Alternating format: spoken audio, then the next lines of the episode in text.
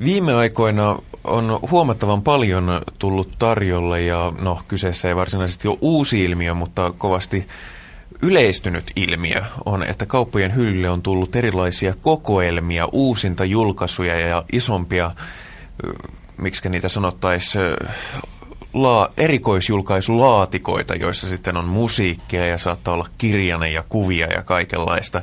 Ja näitä tulee enemmänkin ulkomailta, mutta myös Suomesta ja näistä laatikoista ja niiden tekemisestä ynnä muutenkin vanhan materiaalin uudelleen julkaisemisesta puhutaan tällä kertaa Poptalkissa. Ja paikalla tuttuun tyyliin vakiopanelistimme Pekka Lainen ja Jukka Haarma. Terve. Päivää. Ja vieraana meillä on tuottaja Juha Nikulainen, joka on näitä erilaisia kokoelmia ja bokseja tuottanut ja toimittanut useampiakin. Joo, kyllä. Kiitos vaan ja tervet kaikille. Kyllä se on semmoinen hommeli, että meikäläinen on siihen nyt paneutunut tässä työkseen viimeisen parin vuoden aikana aika intensiivisesti. Tämähän on tietysti jokaisen kasvavan lapsen toiveammatti, joten kerropas nyt meille kaikille, että kuinka tällaiseen työhön päädytään ja miten sä oot päätynyt tekemään tällaisia projekteja? Kyllähän se ihan kutsumushommeli on, että musiikkiharrastus on ollut monipuolinen nuorista lähtien. Hirveästi perehtynyt levytyksiin ja tehnyt kokoelmakasetteja kavereille ja itsellekin pienestä pitäen. Ja sitten CD-aikakauteen siirryttyä kokoelma CDR kotona ja niihin liittyviä tietoja selvitellyt ihan omaksi harrastuksekseni. Kunnes sitten joskus 10 vuotta sitten tajusin, että pikkasen pitää saada semmoista varmuutta tähän hommaan ja laajempaa spektriä tähän meininkiin mukaan ja hakeuduin alan ammattikorkeakouluun opiskelemaan tuottajaksi ja sitä myötä sitten pikkuhiljaa pääsin toteuttamaan näitä niin sanottuja unelmiani ja kantamaan korteja kekoon tässä kotimaisen populaarikulttuurin dokumentoinnissa. Oletko sä ainoa, joka tekee täyspäiväisesti tämmöistä hommaa vai onko muitakin? No tietääkseni täyspäiväisesti. Kyllähän näitä levyyhtiöillä on tietysti omia henkilöitä, jotka tekee näitä heidän omia retrokokoelmia. Lähes joka yhtiössä on oma alan erikoistunut ihminen, mutta hänen hoidettavana on tietysti miljoonia muitakin asioita. Että mä luulisin, että niin kuin tuntimääräisesti meikäläinen tekee varmaan eniten tällä hetkellä näitä. Mikä oli sun ensimmäinen tällainen kokoelma, jonka sä teit niin kuin alusta loppuun? Eli nyt puhutaan siitä, että sä oot se henkilö, joka jonkun tietyn artistin tai jonkun tietyn tyylin tai aikakauden, mikä se nyt kokoelman aihe onkaan, sä perkaat läpi sen materiaalin, kaivat kaiken mahdollisen tiedon esiin ja teet ne valinnat ja lyöt sen kokonaisuuden kasaan. Niin mikä oli ensimmäinen tällainen duuni, minkä sä teit? Kyllä se lähti tuosta Emma Nummisen tuotannosta liikkeelle. Se oli myös vanha suuri suosikki Mauri Antero, jonka biisejä mä olin epätoivoisesti yrittänyt kaikkia harvinaisuuksia kasata itselleni kaseteille ja joitakin jopa ostaa divareista, mutta hemmeti hankala homma. Sitten kun mä tuota opiskelua vakavasti rupesin erikoistumista miettimään, niin oli täysin luontevaa, että rupean tyrkyttämään palvelukseni levyyhtiöille. Aika hyvä tiimi. Tota mä Nummisen hommaa en tehnyt yksin, vaan opiskelukaverini Mikko Ilankon kanssa. Ja se oli vallan mainio tiimi. Sitä me ruvettiin tekemään tuonne Lover Records Siboneen osastolle Nummisen Kiusan kappaleita. Oli tarkoitus tehdä alun perin vain 1 tupla CD, mutta se laajeni sitten 3 tuplan laajuiseksi. Ja siitä oli sitten hyvä ponnistaa eteenpäin. Sen jälkeen mä oon tehnyt enemmän tai vähemmän itsenäisesti näitä tutkimus- ja dokumentointihommia, mutta Nummisesta kaikki lähti.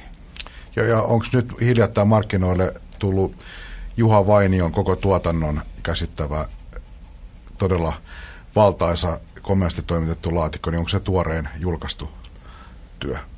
Joo, siitähän on vain pari viikkoa, kun se kauppoihin pamahti.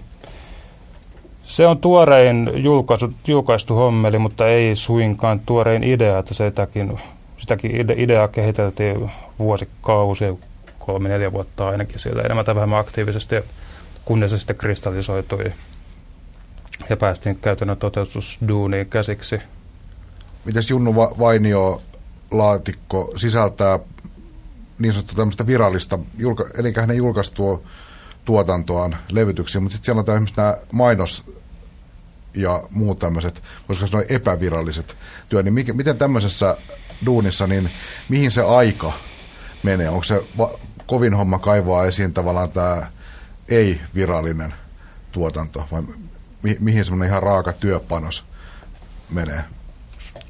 Kyllä se on pirun rankkaa puuhaa, mutta onneksi meillä tässä nyt oli, tässä Junnu Vainiossa meillä oli älyttömän hyvät kontaktit semmoiseen viimeisen päälle kovan luokan keräilijöihin ja junnutietäjiin, joilta sitten löytyy suurin osa tästä aineistosta. Ei tietenkään kaikki aivan parhaina mahdollisina kopioina, vaan siis tärkeintä oli, että saatiin sitten tietoa, että mitä kaikkea on olemassa melko helposti. Ja sen jälkeen sitten pystyttiin jäljittämään niitä alkuperäisempiä, parempilaatuisempia nauhoja ja vinylilevyjä ja kasetteja ja kaikkea tällaista. Kyllä se aika menee pitkälle näiden harvinaisuuksien jäljittämiseen, mutta on niitä vaikea löytää niitä virallisiakin levytyksiä joskus. Ei kaikkia noita vuosikymmenten varrella julkaistuja lättyjä ole suinkaan löydettävissä levyyhtiöiden omista arkistoista. Et siellä on valitettava kyllä ollut tuo dokumentaatiopuoli vähän heikoissa kantimissa joskus vuosikymmenten varrella, ja sitten kun omistajat on vaihtunut, niin sieltä on matsku hävinnyt, ja suurin osa tietysti vahingossa, mutta valitettavaa kuitenkin niitä on kadonnut, ja sitä aineistoa ja informaatiota on sitten jäljitettävä lukuisilla eri menetelmillä, lukuisista eri kohteista. Ja sitten tietysti yksityiset keräilijät ja muusikkojen omat arkistot, jos ei muusikot ole elossa, niin heidän perikuntiensa arkistot, niin kuin tässä Junnu Vainion tapauksessa tuottaja Jaakko Salon arkistoista löytyy pari aikaisemmin julkaisematonta biisiä ja kaikkea tällaista, niin se on siis varsinaisten musiikkiesitysten löytäminen on semmoista palapelin kasaamista sitten loppujen lopuksi, että niitä hallitaan kasaa mistä ikinä mahdollista löytää, ja jos ei mennä löytyä, niin sitten keksitään uusia keinoja ja ruvetaan meditoimaan ja spiritistisiä istuntoja. Meillä ei melkein mitä tahansa, jotta päästäisiin asian ytimeen ja löydettäisiin ne kadonneet nauhat. Onko se Juha Vainion elämäntyö, onko se nyt siinä laatikossa vai tiedät sä jo, että siitä puuttuu jotakin, mikä on periaatteessa jossakin olemassa? No joo, siis ei siinä kaikki ole, siis kaikki levytykset siinä on kyllä, niin kuin otsikko sanoi, mutta on toki olemassa paljon konserttitaltiointeja, TV-juttuihin tehtyjä biisejä ja kaikkea tällaista, mitkä ei vaan mahtunut siihen. Ja niitähän ei voi levytyksiksi sinänsä laskea, mutta kyllä sitä matskua on vielä sillä lailla, että voisin sitten tehdä vaikka mitä mielenkiintoista, vaikkapa DVD-kokoelmaa joskus myöhemmin tai tällaista. Jotain vanhempia artisteja, kun käsittelee esimerkiksi 6-7 vuotta sitten, kun me tein Jormas-yhtyeen tupla-CD-kokoelman, niin sinne me otettiin mukaan kerta kaikkiaan joka ikinä taltioitu Jormas-ääninäyte. Ja niitä olikin sen verran vaatimaton määrä, että ne mahtui kaikki tupla-CD-llä, mutta tällaisen näinkin nykyisenä artistin, 70-80-luvulla vaikuttaneen artistin tuotanto on toki taltioitunut siis lukuisille muillekin kuin varsinaisille virallisille LP-levyillä ja singleillä. Niin me kaikki varmaan tässä huoneessa me ajattelemme heti, että tämä on hienoa kulttuurityötä niin kuin se onkin, mutta joku on kuitenkin varmaan jossain vaiheessa joutunut laskemaan ja miettimään, että kun tämä on kallis produktio, niin että löytyykö sille riittävästi ikään kuin potentiaalista yleisöä, että se myöskin niin kuin rahallisesti kannattaisi. No, on aina pirun tärkeitä kysymyksiä. Ja valitettavasti monet hienot ideat kaatuvat siihen, että rahoittajia ei löydy sillä, mutta Vainio Junnu kuitenkin oli sen verran populaari ukkeli, ja kohtalaisen lyhyt aika sitten poistunut keskuudestamme. Että hän oli niin tarkassa muistissa kuitenkin meidän kansakuntamme syvissä riveissä, ja hänen tuotantoahan on Vesku Loiri ja kumppaneiden puolesta tuotu esiin tässä aika hienosti viime vuosina, että sen puolesta ei mun mielestä ollut niin suurta ongelmaa, etteikö sitä musiikkia tunnettaisi ja etteikö sitä haluttaisi. Ja kyllä nyt mun käsittääkseni, toki se vaati hirmuisen miettimisen ja pähkäilyn rahoittajien puolelta, että voiko tällaiseen lähteä vai ei, vaan kuitenkin aika megalomallinen hanke, 10 CD, eihän tällaista Suomessa ole koskaan ennen tehty. Niin, mutta loistavaa, että päästiin hommaan käsiksi. Ja on se aika kivasti mun mielestä mennyt kaupaksikin. Näkyy tuolla listoillakin olevan. Niin toinen kysymys oli tämmöinen kuluttajanäkökulma, että oikeasti se on hintava, ymmärrettävästi hintava ja se on iso, että se oikeasti pääsee niin kuluttajan lähettyville kauppoihin asti, koska sehän on se pullonkaula nykyään. Mutta ilmeisesti se on sitten niissä ainakin parhaiden levykauppoja niin kuin lasikaappeihin päässyt, mihin boksit yleensä pääsee. Joo, kyllä ennen kaikkea siis niin kuin nämä suurimmat ketjut, Anttilat ja Stokkat ja nämä myyjät, niin kyllähän ne tietää, että tällaisia tuotteita tarvitaan ja niillä on kysyntää ja ne rohkeasti ottaa sitä valikoimiinsa.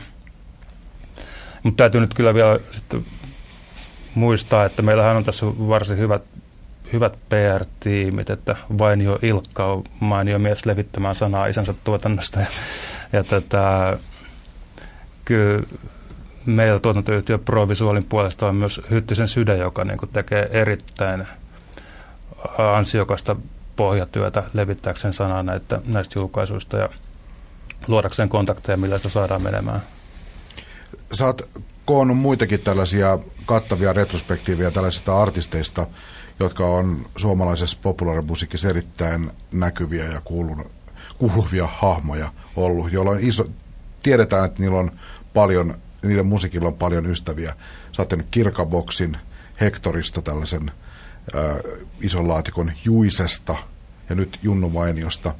Niin mikä siinä on tavallaan sellainen, voisiko sanoa kohderyhmä ajattelu, kun tuollainen laatikko tehdään? Eli että okei, tiedetään, että Kirkan faneja on paljon, mutta toisaalta tiedetään, että niistä on vain tietty osa semmoisia, jotka haluaa oikeasti satsata isomman määrän rahaa siihen ja haluaa todella tämmöisen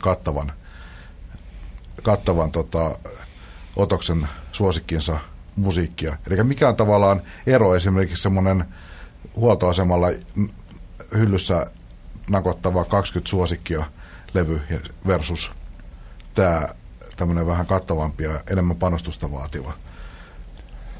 No mä uskoisin, että ihmiset, fanit alkaa pikkuhiljaa kuitenkin kyllästymään siihen, että ainoa mitä saa suosikkinsa tuotannosta on sitten nämä best of -kokoelmat, mitkä loppujen lopuksi ei tarjoa muuta kuin ne samat biisit aina vaan uudelleen kierrätettynä eri kansikuvalla ja otsikolla varustettuna. Et niin kuin tämän porukan lisäksi on alkanut tulla tätä jengiä, joka haluaa uppoutua pikkasen syvemmälle ja saada irti siitä enemmänkin sellaisia mielenpainuvampia kokoelmia, päästä lähemmäksi sitä musiikkia ja sen alkulähteitä. Siis se, mikä mua ajoi tälle alalle reilu 10 vuotta sitten, niin mä ilokseni huomaan sitä, että samoja fiiliksiä löytyy erilaisilta ihmisiltä. Mua vanhemmat sukupolvet ja jopa nuoremmatkin haluaa nyt sitten tietää enemmän sitä artistista ja musiikista. Ja se on erittäin ilahduttavaa, että haluaa ottaa kokonaisuudet haltuun paremmin.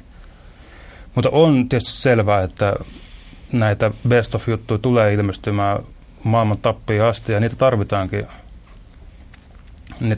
Niillä saadaan uusia kuulijoita ja osa ihmistä riittää se ja se on ihan hyväksyttävää ja hienoa, että musiikki tuottaa iloa myös sellaisessa muodossa, mutta.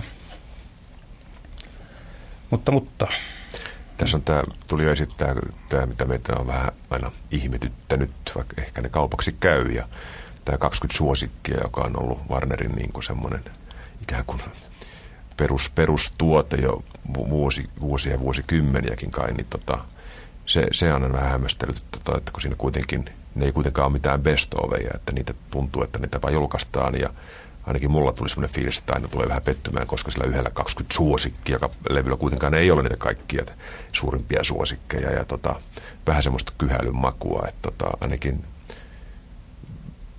niin kuin vähintäänkin on kohtuullista, että se rinnalle tulee vähän niin kunnianhimoisempaakin tuotantoa.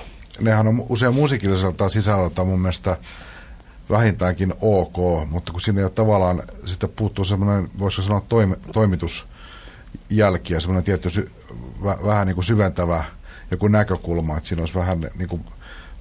Niin ja pelkästään, että jos ihminen menee kauppaan 20 suosikkia, niin kyllä voisi kuvitella, että jos se on niin kuin jonkun artistin, niin se voisi ajatella, että ne olisi ne suosikit siinä sitten, mikä hänkin tuntee. No joo, mutta jos sanotaan artisti on tehnyt 600 biisiä, okay, niin kyllä on se selvä, että siellä on hänen tuotannossa on enemmänkin kuin 20 suosikkia. Mutta yhtä hyvin siinä voisi olla 100 suosikkia tai mitä tahansa, mutta se, mitä se antaa sille fanille, niin se on tosiaan vain ne biisit semmoisina kuulokuvina ja... Mä ajattelen, että itse äänillä... Puolellahan se riittää. Totta kai. Tavallaan se on niin kuin pääasia, jos... Niin. Aina silloin täällä käytetään tässä keskustelussa tämmöistä termiä kuin normaali ihmisellähän se riittää, mutta sitten on muitakin ihmistyyppejä olemassa. Mutta itse kun mä ajattelen omaa historiaa äänilevyjen niin kuin ostajana, niin tietysti on lähtenyt siitä, että on ostanut niin kuin nuorena etupäässä ulkolaisia amerikkalaisia ja englantilaisia levyjulkaisuja, joissa on niin kuin kauan sitten kehittynyt tämmöinen traditio, millä tavalla niin kuin historiaa paketoidaan. Ja siinä on esimerkiksi yhtenä osatekijänä on kansitekstit.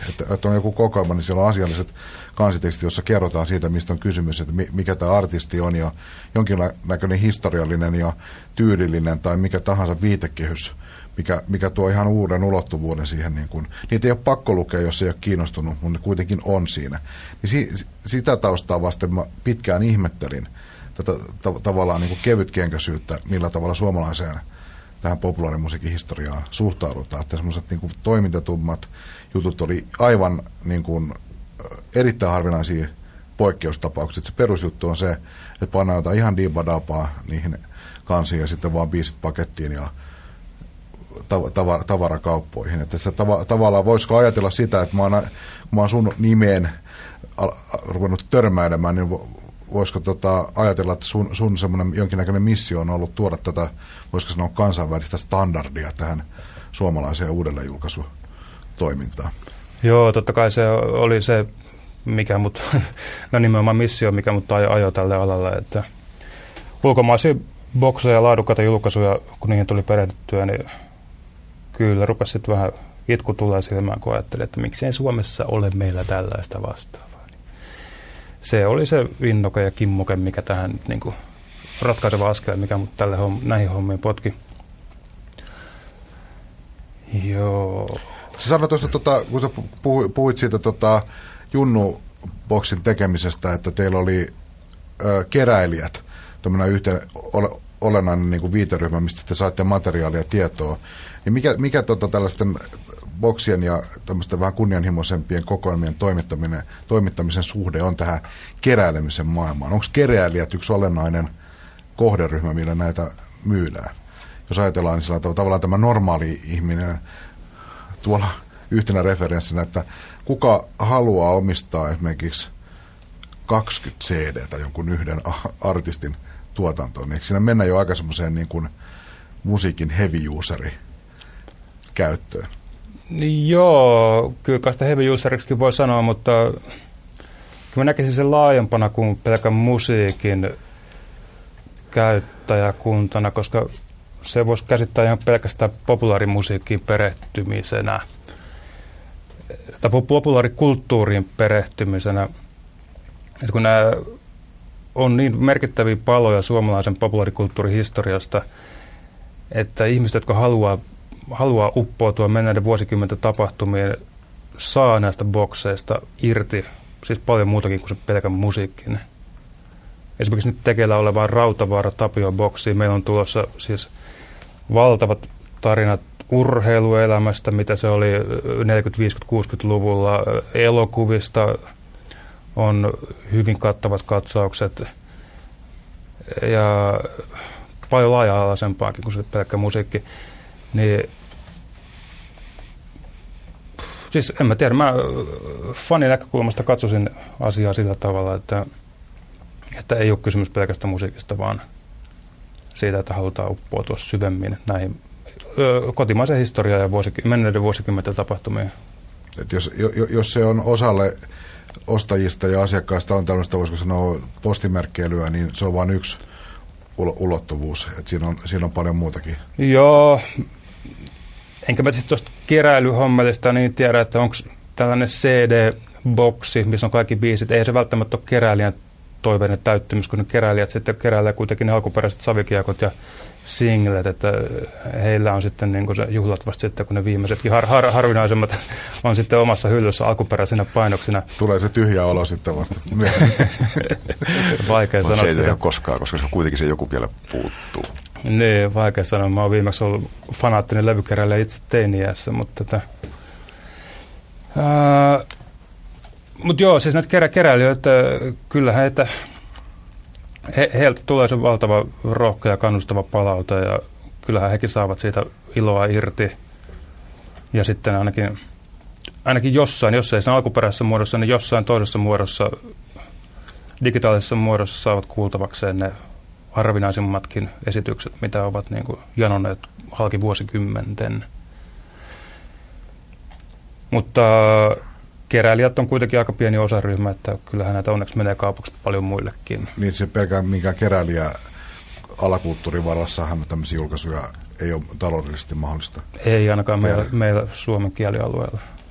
Jos jatketaan tätä kulttuurityön ja bisneksen suhdetta ja palataan vähän taaksepäin, niin silloin kun Warner, suuri amerikkalainen Warner osti Fatserin, niin yksihän oli pointtina. He kertovat sitä, että on valtava vanha katalogi, ja jos nyt ajattelee, että siitä kaupasta aikaa on aika mennyt, niin hirveästi sitä katalogia ei mun mielestä ole niin kuin hyödynnyt, mutta jossain vaiheessahan se pakka ikään kuin auki, ja onko sulla tietoa siitä, olet varmasti, tai oletkin tietoinen, että onko tapahtumassa nyt jotain tämän valtavan suomalaisen aarteiston suhteen, koska Warner omistaa suurimman osan suomalaisesta vanhasta populaarimusiikista. Joo, näinhän ne omistaa valtavat määrät, ja en mä kyllä valitettavasti tiedä oikeastaan paljon enempää kuin sen, että mitä mä itse olen tässä työskennellyt, että just näiden Juha Vainio ja Tapio Rautavaarojen kimpussa ja muutamia pienempiä juttuja aikaisemmin, että hyvältä se näyttää, että nyt tästä eteenpäin Warnerin johto ymmärtää sen merkityksen hienosti. Ovat varmaan aikaisemminkin ymmärtäneet, mutta ehkä on ollut niinku tarvittavia resursseja hyödyntää sitä heidän itse toivomallaan tavalla. Et mä luulen, että heidänkin päässään nyt on sellainen fiilis, että palaset on loksattanut kohdalleen ja varsinkin jos ja kun tämä Junnu-boksi ja Tapio-boksi tulevat nyt sitten hyvin vastaanotetuksi, niin uskoisin ja toivoisin, että kenttä on aika hyvin avoin ja positiivisesti suhtaudun tulevaisuuteen, että saadaan nähdä uusiakin ihmeitä. Sillä tietysti voisi vähän niin kuin kyynisesti ajatella, että miksi sille ei ole tehty tälle niin kuin tematiikalle sen tiimoilta sen kummempaa, niin on tietysti se, että tollaisenaankin sehän on tavallaan niin kuin lupa painaa rahaa.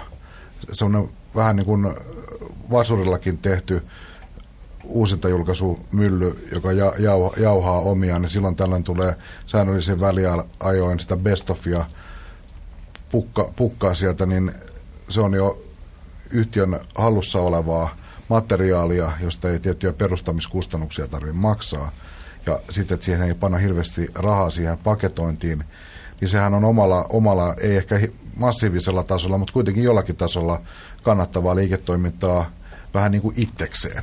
Semmoista vähän niin kuin ikiliikkuja meininkiä. Se, että se sitten nostetaan ikään kuin toiselle tasolle, niin sehän vaatii lisäpanostuksia.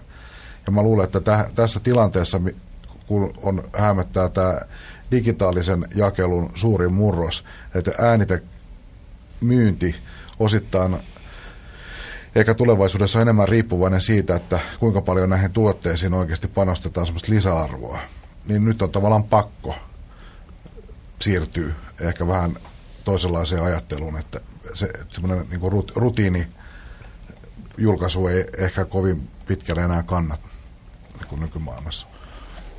Et muutoksia tulee silloin, kun niitä on pakko tulla. Näin se varmaan on. Ja mä vähän aavistelisin, että tuommoisen normaalien best of juttujen tie on tullut päähänsä tai tulossa loppuunsa ainakin siinä laajuudessa, mitä me ollaan nähty niin kuin CD-formaatti tähän astisessa historiassa. Että kyllä se kyllästymispiste jossain vaiheessa tulee vastaan niin kuin tämmöisellä satunnaisellakin kevyemmällä musiikin kuluttajalla. Ja saa niitä omia best-offeja niin, tuolta netistä aikamoisia. Joo, tuo, jos haluaa pelkästään ne omat suosikkibiisinsä, niin tuoltahan ne saa niin ostettua.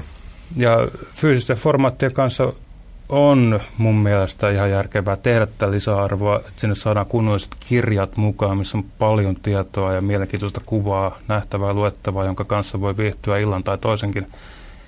Sitä etuahan ei niin helposti saa noista suorista nettiloudauksista, eikä varsinkaan piraattituotteista.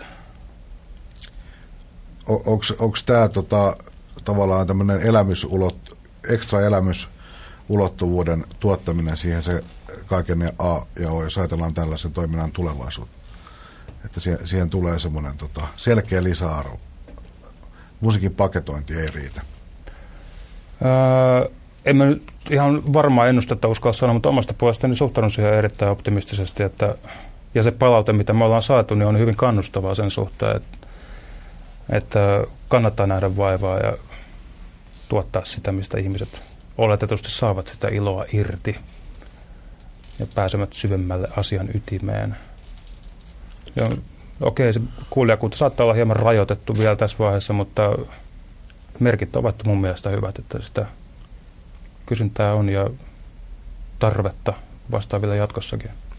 Onko sulla tietoa, mikä on eniten myynyt näistä kokoelmista? Onko se Hectorin aikamoinen jopa myyntimenestys, olikaan Hectorin boksi? Joo, kyllä se silloin 2,5 vuotta sitten joulualla myi aika hienosti. Näkyi siellä joululevyruuhkissakin listoilla 10 kärjessä aika kivasti muutamia viikkoja. En ihan tarkkoja kappalemääriä osaa sanoa, mutta hienosti se meni kaupaksi, kuten myös Juise-boksi viime joulun alla. Ja pienemmistä julkaisusta tietysti jotkut tuplat saattaa myydä kivasti. Kultalevy raja 15 000. Ei kovin helposti rikkoudu näillä retrojulkaisuilla, mutta kyllähän kaupallisesti useat on kuitenkin kannattavia. Jos ottaa semmoisen yleiskuvan tuosta koko maailmanlaajuisesta uusista julkaisubisneksestä, sanotaan rock- ja pop-musiikin osalta, niin se painottuu hyvin paljon tiettyihin aikakausiin. Ja jos siihen otetaan vielä rinnalle semmoiset musiikkilehdet, jotka näitä aktiivisesti käsittelee näitä asioita, esimerkiksi englantilainen Mojo-lehti ja tällaisia, joissa jatkuvasti pyöritetään tätä musiikin historiaa ja myös näyttävästi arvioidaan näitä tämmöisiä bokseja ja muita uudelleenjulkaisuja, niin nehän on selvästi, niin kuin sanotaan, 50-70-luku, on karkeasti ottaen on aika paljon se haarukka, mihin se toiminta kohdistuu. Eli artistit, jotka on silloin tullut kehiin, niin sanotusti, ja nämä suomalaiset nimet, mitkä tässä on vilareillut, kuuluu siihen samaan haarukkaan. Onko tämmöinen musiikin sukupolvi-tematiikka olennaista sen kannalta, että mitä kannattaa tehdä? Voidaanko me arvata yhtään, millä lailla esimerkiksi 90-luvun artistit tulevaisuudessa käyttäytyy ja heidän faninsa? Onko niillä samanlainen suhde siihen musiikkiin kuin näillä Hector ja Juise ja maailmalla vaikkapa Rolling Stones tai proge-faneilla, jotka haluavat kunnon kahmalla kaupalla sitä omaa nuoruudessa suosikki musiikkia ja artistia? Kyllä mä uskon Apulanta-boksin tulevaisuuteen. Panisit sä rahas? Onko se artisti? Onhan semmosia niinku bändejä, joista heti näkee, että se olisi ihan boksikamaa. No joo, mä en tiedä nyt, siis eikö nyt tänä vuonna just jotakin noita niin sanottuja ysäribändejä yrittänyt vähän comebackin tynkää, Aikakonetta ja Mobetronia ja mitä näitä on. Saas nähdä, miten vuosikymmenet heidän musiikkia ja mainettaan kohtelee. Olisi se ihan mielenkiintoinen haaste joskus parikymmenen vuoden päästä tarttua sellaiseen, että pistetään Aikakoneet boksiin ja sukelletaan takaisin 90-luvulle. Mutta kyllä se varmaan enemmän musiikkityylisuunnittelua tai menee. Ainakin mun mielestä tuntuisi nyt luontevammalta just jotain, jos katsotaan asiaa parikymmenen vuoden kulttuun, niin tuntuisi luontevammalta kaivaa just jotain Tuomari Nurmiota tai Ismo Alankoa sieltä esiin ja pistää niitä bokseihin, mutta tai sitten tota iskelmää varmaan jollain Kikka-tyyppisellä boksillakin tulee joskus olemaan. Saattaa olla yllättävääkin menestystä, kun aletaan katsomaan vähän eri näkökulmasta näitä. Pakollinen kysymys aina, kun puhutaan tästä äänitemyyntiproblematiikasta, niin onko tämä miesten juttu? Ostaako nainen boksia muuten kuin lahjaksi miehelleen? Onko naisilla aikaa kuulla boksia alusta loppuun? Oikeasti, kuinka paljon tämä on niin kuin miesten temellyskenttää? Kyllä mä muutamilta naisilta on saanut palautetta, esimerkiksi jostain Hectorin boksista, mutta se on kyllä varmasti enempi sen musiikin kuin sen boksiformaatin ansiota. Mun on vähän vaikea sanoa, että kyllä mun äiti on ainakin suurella mielenkiinnolla ottanut vastaan kaiken, mitä mä sille on vienyt. Ja väittää jopa joskus lukeneensakin niitä kirjoja, mitä sinne on kirjoiteltu. Kaikki lehdet on luettu. Niin. Mutta kyllä, kyllä tuossa on varma juttu, että me kaksilahkeiset näistä enemmän saamme iloa toistaiseksi. Jos Maarilta ilmestyy boksi, niin kummat sitä ostaa, miehet vai naiset? Joo, aika paha. Mä muistan lukeneeni yhdestä musalehdestä joskus 90-luvun lopussa oli semmoinen levyarvostelu, vähän kolumnimallinen palsta, ja siinä oli kirjoittaja oli saanut just hankkinut jonkun valtavan CD-laatikon. Niin siellä avauslause oli jotakuinkin näin, mä en muista ihan sanatarkkaan, mutta ajatus oli tämä, että onni on hyvin toimitettu CD-boksi. Niin kyllä eihän kukaan nainen päästä tämmöistä lausetta tehdä. Ehkä ne onnen määritelmät on vähän toisen tyyppisiä. Mutta kyllä siinä joku tietysti semmoinen musiikkisuhteessa, miten siihen ylipäätänsä suhtautuu siihen asiaan, niin kyllähän tästä on paljon puhuttu, niin samalla tavalla kuin keräily ja monet muut asiat, että miehet saa kiksejä semmoisesta, että joku asia on niin sanotusti hallussa. Musakin on ihan kiva juttu, mutta se on oikeasti tuossa niin kuin työpöydällä hyvin jäsenellysti, ja se on tuossa kirjahyllyssä napottaa, ja sitä voi iltasi katella. Tossa se on. Silittää ennen nukkumaan menoa, niin kyllä nämä on miesten hommia. No nyt tietysti pitää tunnustaa ihan suoraan, että itse kuulun tähän ehdottomasti tähän samaan ryhmään, että on monta kertaa niin kuin ihastellut jotakin, ja että joku vaikkapa genre, jota itse on harrastanut, ja että siitä tehdään joku semmoinen vaikkapa 4 CD:n. Saan tietää, että nyt on tulossa 4 CD:n boksia. Sitä ajatellaan etukäteen niin kuin ylimielisistä, että eihän se ole mahdollista tehdä siitä vaan 4 CD:n boksia. Niitä pitäisi olla 40, mutta sitten kun mä oikeasti saan semmoisen hyvin toimitetun, jossa on oikeasti ne valinnat ja taustatyö ja kaikki tehty sillä tavalla tip-top, niin kyllä mä musiikin kuluttajana innostun tämmöisistä asioista ja kaivan silmääkään räpäyttämättä perstaskua ja maksan pyydetyn hinnan ja koen tehneeni hyvät kaupat. Mutta mikäs tuotteena sun unelmakokoelma, unelmaboksi olisi, jos se lähtee nyt heti? Tuonne arkistoihin penkumaan. Olisi oikeudet ja se rahoittajakin löytyisi ja ei tarvitsisi miettiä, kuinka paljon se myy. Siis kyllä mä tällä hetkellä haluaisin sukeltaa vähän syvemmälle tuonne vuosikymmenien taakse ja tehdä tutkimus- ja dokumentaatiohommia tällaisista vähän vanhemman polven kavereista. Meillä on esimerkiksi Harri Bergström, maineikas elokuvamusiikin ja iskelmätekijä 30-40-luvut lähtien, joka täyttäisi 100 vuotta 2010, niin jonkin tällaisen kaverin uraa ja tuotantoa mä haluaisin uppoutua täysin. Varmaan saisi hienosti pari vuotta menemään siinä, että tekisi siitä erityyppisiin kokonaisuuksiin sijoitellun vaikkapa 6 CD-boksin.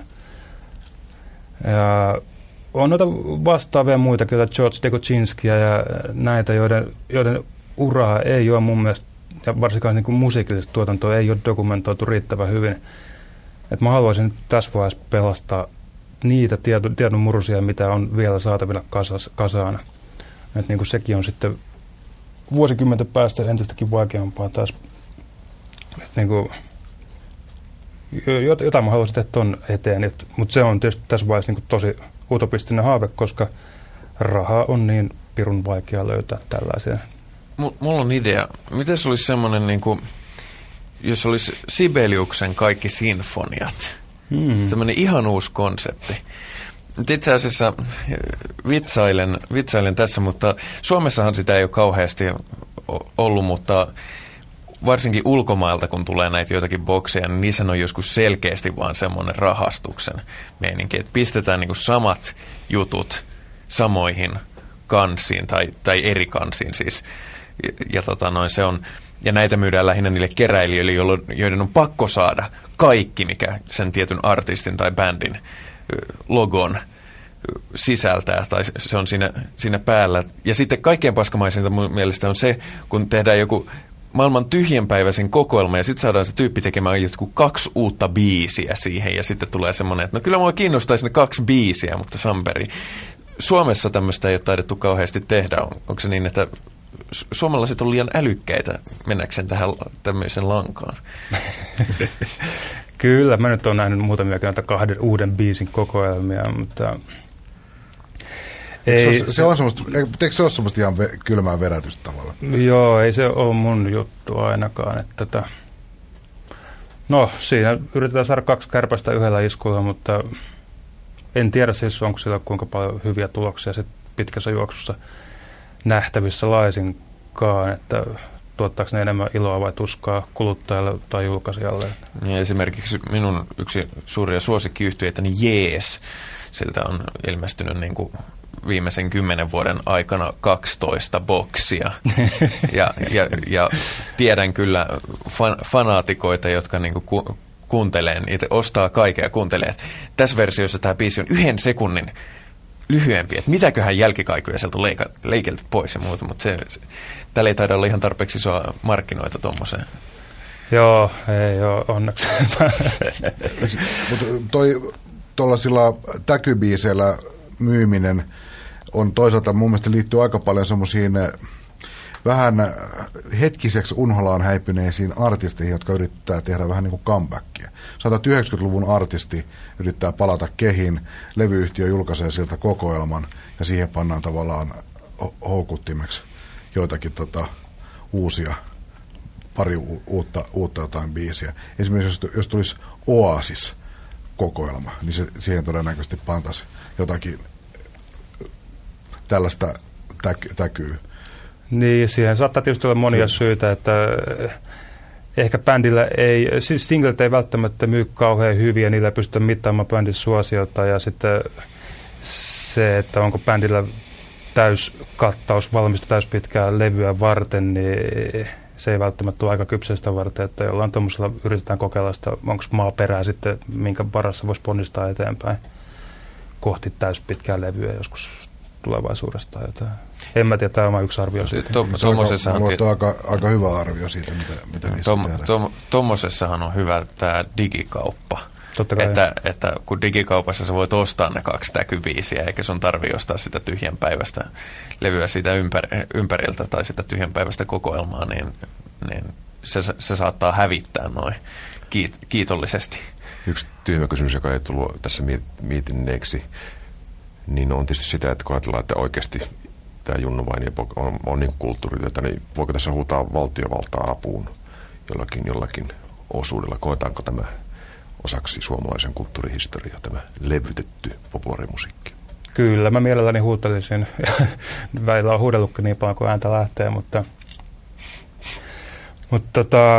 esimerkiksi nuo nimet, mitkä sä mainitsit, Harri Bergström, George, kuulostaa ihan siltä, että kuulostaa siltä, että historiaa, jota ei todellakaan saisi ottaa itsestäänselvyytenä, vaan jotain sellaista, jota pitää aktiivisesti pöyhiä ja käsitellä ja tuoda niin kuin esiin. Niin. Kyllä mä toivoisin, että paikalliset rahoittavat tahot valtiovallan ja muilta sektoreilta ymmärtäisi sen, että nyt olisi aika perehtyä tähän osastoon ja tehdä kaikki voitava, mitä voisi kuvitella, koska saattaa olla, että tosiaan niin kuin sanoin, niin joskus tulevaisuudessa on sitten myöhäistä itkeä sitä, että menetettyä tilaisuutta. Kaikki ne tiedon rippeet, mitä joskus on ollut olemassa, ne tuppaa katoamaan ja ihmisiä kuolee pois ja tietoa menee heidän mukanaan hautaan ikuisiksi ajoiksi ja tällaista. Liittyykö tähän äänitähistorian taltioimiseen ja tutkimiseen siis sama problematiikka, mikä liittyy leffan menneisyyteen, eli tämä ihan tällainen fyysinen häviäminen ja formaattien tuhoutuminen, eli vanhat filmit ei kestäkään aikaa, niin onko ääninauhoissa sama ongelma, että ne ei ole todellakaan ikuisia ne vanhat nauhat, vaan että se on tietynlaista kilpajuoksua aikaa vastaan, että saadaanko ne edes pelastettua? Kyllä, siis ne analoginauhat, millä musiikki taltioitiin 60-, 70-, 80-luvulla, vielä 90-luvullakin alussa aika suuri osa, niin osa niistä säilyy tosi hyvin, jos niistä pitää asianmukaista huolta, mutta osa, jotkut erityyppiset nauhamerkit ja mallit, niin ne on sellaista materiaalia, mitkä saattaa tuhoutua. Ja niitä on nyt tässä munkin projekteissa pelastettu niin sanotulla uunikäsittelyllä. Hemmetin raskasta intensiivistä puuhaa, pistetään nauhat uuniin ja sen jälkeen niitä voi kuunnella 20 sekunnin pätkissä ja taltioida, saada digitoitua ne 20 sekunnin pätkät sitten sieltä talteen. Mä en tiedä, kuinka suuri osa musiikista on taltioitu tämmöisille nauhoille, masternauhoille, mutta mitä nopeammin sen tekee, niin sen parempi. Nyt ei ole yhtään liian aikaista. Mä itse tutustuin tähän uunimenetelmään. Mä luin siitä siinä yhteydessä, kun tuli Elviksen nämä 50-luvun RCA-nauhoitukset, eli Heartbreak Hotellit ja nämä vastaavat, niin saatiin sillä tavalla remasteroitua niin, että ne kuulosti oikeasti niin kuin paremmalta kuin aikoihin. Ja siinä yhteydessä just luin, että on olemassa tämmöinen uunimenetelmä. Ja se kuulosti jotenkin musta niin kuin, että tuli hiki lukiessa, että ainoa Elvis-nauha työnnetään uuniin ja siellä on joku erikoismies, joka tarkkailee lämpötilaa. Ja että se ei ole liian kauaa siellä uunissa. Että siinä on aikamoisia niin kuin teknisiä kommervenkkejä joudutaan käyttämään, että saadaan niin kuin pelastettua se historia. Joo, on se hyvä, että näitä keinoja keksitään. Mutta kyllä siinä on kuitenkin se, että mitä pidemmällä aika menee ennen kuin niitä pelastetaan, niin sitä vaikeammaksi kuitenkin tulee. Ja sitä laajemmaksi aineisto, mitä pitäisi pelastaa, niin sitä laajemmaksi aineisto kasvaa. Ja kyllä se huolestuttaa. Ja sikäli ei olisi mitenkään pahitteeksi, jos valtiovalta säätäisi jonkun tietyn siivun jokavuotisesta budjetistaan, niin kuin, jolla duunia tehtäisiin niin ihan järjestelmällisesti.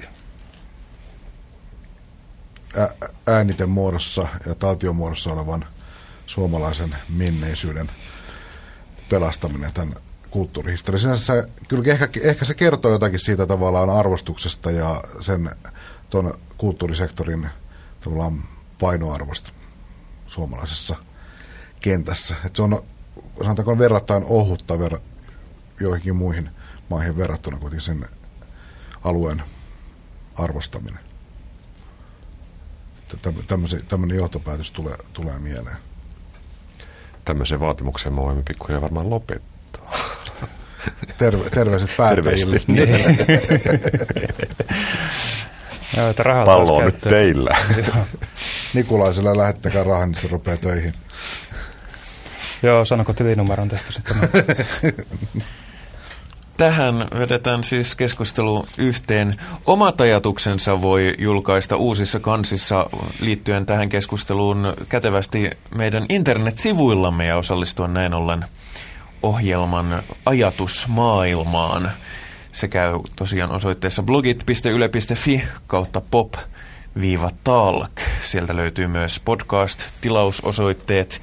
Ja koko keskustelu, nimittäin jos kuuntelette radiosta, niin radiosta kuullaan vain noin ensimmäiset puoli tuntia ohjelmasta. Ja sieltä sivuilta siis löytyy myöskin kaikki vanhat jaksot. Tämähän on järjestyksessä, onko tämä 43. vai 44. jakso. Mutta ennen kuin kokonaan lopetamme ja häviämme, niin perinteisesti käydään paneeli läpi. Sykähdyttäviä kokemuksia haetaan, jotakin, joka on noussut arkisen musiikkivaelluksen yläpuolelle. Onko vapaaehtoisia aloittajia? No, mä voin hönkästä nopeasti tästä kaksi alkukoista. No niin. Toinen liittyy tämän päivän epistolaan, eli näihin uudelleen julkaisuihin. Olen saanut olla pienellä panoksella mukana toteuttamassa sellaista Love Records-levymerkin historiaan liittyvää minusta erittäin mielenkiintoista julkaisua. Esa Kotilaisen albumi Ajatuslapsi vuodelta 1977 julkaistaan vihdoin ja viimein yleisön pyynnöstä CD-levyllä. Onko yleisössä muutakin kuin Pekka Lainen? On siellä yksi japanilainen. Onhan kysymyksessä just tämmöinen tyypillinen, ei mikään niin kuin kaupallinen hitti yllätys, mutta niin kuin täysin uniikki levy 70-luvun suomalaisessa rockissa, eli ainoa tällainen, voisiko sanoa, tällainen moderni kone syntesoi ja instrumentaali, tämmöinen fantasiatrippilevy, jota tehtiin muun muassa Saksassa. Tällaiset bändit kuin Tangerine Dreamit ja muut 70-luvulla teki aika hyvälläkin menestyksellä tällaista musiikkia. Ja tämmöinen ainutkertainen tuotos. On ollut semmoinen keräilylevy ja hemmetin kallis sellainen, mutta nyt se tulee CD-llä ja siinä on tehty niin kuin uusi masterointi ja kaikki tällaiset ja on saanut kuulla sen levyn ja se on hienon kuuloinen. Siinä on niin kuin historia herää upealla tavalla henkiin. Sellainen levy jossakin vaiheessa tässä lähiaikoina tulee markkinoille. Ja sitten toinen tuore musiikkielämys, brittiläinen loistava rhythm and blues soul-laulaja James Hunter on tehnyt suuren vaikutuksen minuun. 20 vuotta alalla tahkonut kaveri, valkoinen ihoväriltään, mutta kuulostaa vahvasti lähinnä Sam Cookilta, nuorelta James Brownilta ja tällaisesta hiippareilta. Loistava laulaja, mun mielestä paras valkoinen blues-laulaja sitten tämän 60-luvun legendaarisen sukupolven, eli Van Morrison, Eric Burdon, Stevie Winwood. Lähestulkoon tätä tasoa oleva kaiffari. Suosittelen. The Hard Way on tämän uuden albumin nimi. Kyllä. Kaupoissa nyt. Joo. Mulla oli yksi ulkomainen, jos jatkan, niin ulkomainen, mutta mä nyt rykäsen, mutta vaihdan sen totta kai tämän teeman jälkeen suomalaisen ja rykäsen vähän vanhalta pohjalta. Mulla oli viimeksi tämä Popedan kunnianosoituslevyltä oli tämä Yöyhtyeen Yökappale, joka on Popedan alkuperäistä tuotantoa ja vedän samalta levyltä ihan hauskan hyvän version. Ensimmäinen kappale sillä on Apulanta, kun tämä tuli mainittua, niin Apulanta vetää Popedan kuuman kesän ihan komeasti sillä levyllä. Et kun nyt tänään on kesäkuun kylmin päivä, niin menköön näin. Joo, se pitäisi kuulla ehdottomasti.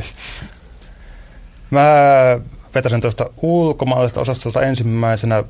Tänä aamulla lähdin työpaikalleni, kotona kuuntelin Sheilagh McDonald-nimisen 70-luvun alun brittiläisen folk-mimmin tuotantosta tehtyä tupla-CD-kokoelmaa. Tosi käsittämätöntä, että niin mainio mimmi, joka on täysin jonkun Johnny Mitchellin veronen, on jäänyt ihan pimentoon. Tosi pieni dikkaripiiri suosikiksi ja hienoa, että se on nyt tässä vuosi pari sitten julkaistu semmoinen tupla, missä on koko tuotanto ja kannattaa, jos vähän semmoista folkahtavasta mimmi-energiasta dikkaa 60-70-luvun taiteesta, niin siihen... Voitko toistaa sen nimen? Sheilagh McDonald. Ja kotimainen suosikki tulee tuolta konserttirintamalta. Toissa iltapäivänä tulin valtavalla kiireellä pitkää kaukaa maaseudulta Käpylän kyläjuhlille. Vain jotta ehdin kuuntelemaan Jukka Orman voodoo-meininkiä. Hän esiintyi siellä trionsa kanssa ja veti 60-luvun lopulta monenmoista musiikkia Jimi Hendrixistä lähtien. Todella, todella taitava touhua ja yllätyksekseni huomasin, että Jukkahan on erittäin kova laulaja myös. Että jos mahiksia, niin... Käykää katsomassa Orman keikkoja. Sainatkaa Orma. Niin, siinäpä olisi kyllä mies, jolla on varmasti vielä paljon annettavaa ja tyylikästä touhua ja monipuolista musiikkia. Minun täytyy nostaa Framille suomalainen kulttuuriteko, instituutio vailla vertaa. Kerrassaan hieno tapaus, joka oli taas viime viikonloppuna. En tiennyt ennakkoon, muuten olisin hehkuttanut sitä jo aikaisemmin, mutta silloin oli Suomen yleisradioyhtiö ilahdutti meitä kaikkia hippejä progeyöllä. Ja progeyö on aina hienoa kuunneltavaa. 5 tuntia progressiivista rockia keskellä yötä. Joskin täytyy myöntää, että minä tallensin sen ja kuuntelin sen sitten seuraavan päivän mittaan, mutta kuuntelin sen kyllä ihan yhdessä vedossa, että siinä mielessä autenttinen kuuntelukokemus säilyi. Ja siellä oli tässäkin ohjelmassa vierailleet Hannu Blummilla ja Harri Hakanen tekivät hienon ohjelman, joten tätä lisää. Toive on helppo kohdistaa näille. Toivemme kaikki mieskuuntelijat. Jatkamme päivän teemaa. Lisää viestejä päättäjille. Kaksi niistä istuu tässäkin huoneessa, joten sellaista. Mutta tähän lopetamme tällä kertaa ohjelman. Kiitokset totta kai vakiopanelisteille Pekka Lainen, Jukka Haarma ja ennen kaikkea vieraallemme tuottaja Juha Nikulaiselle. Kiitos vaan, tämä oli mielenkiintoista.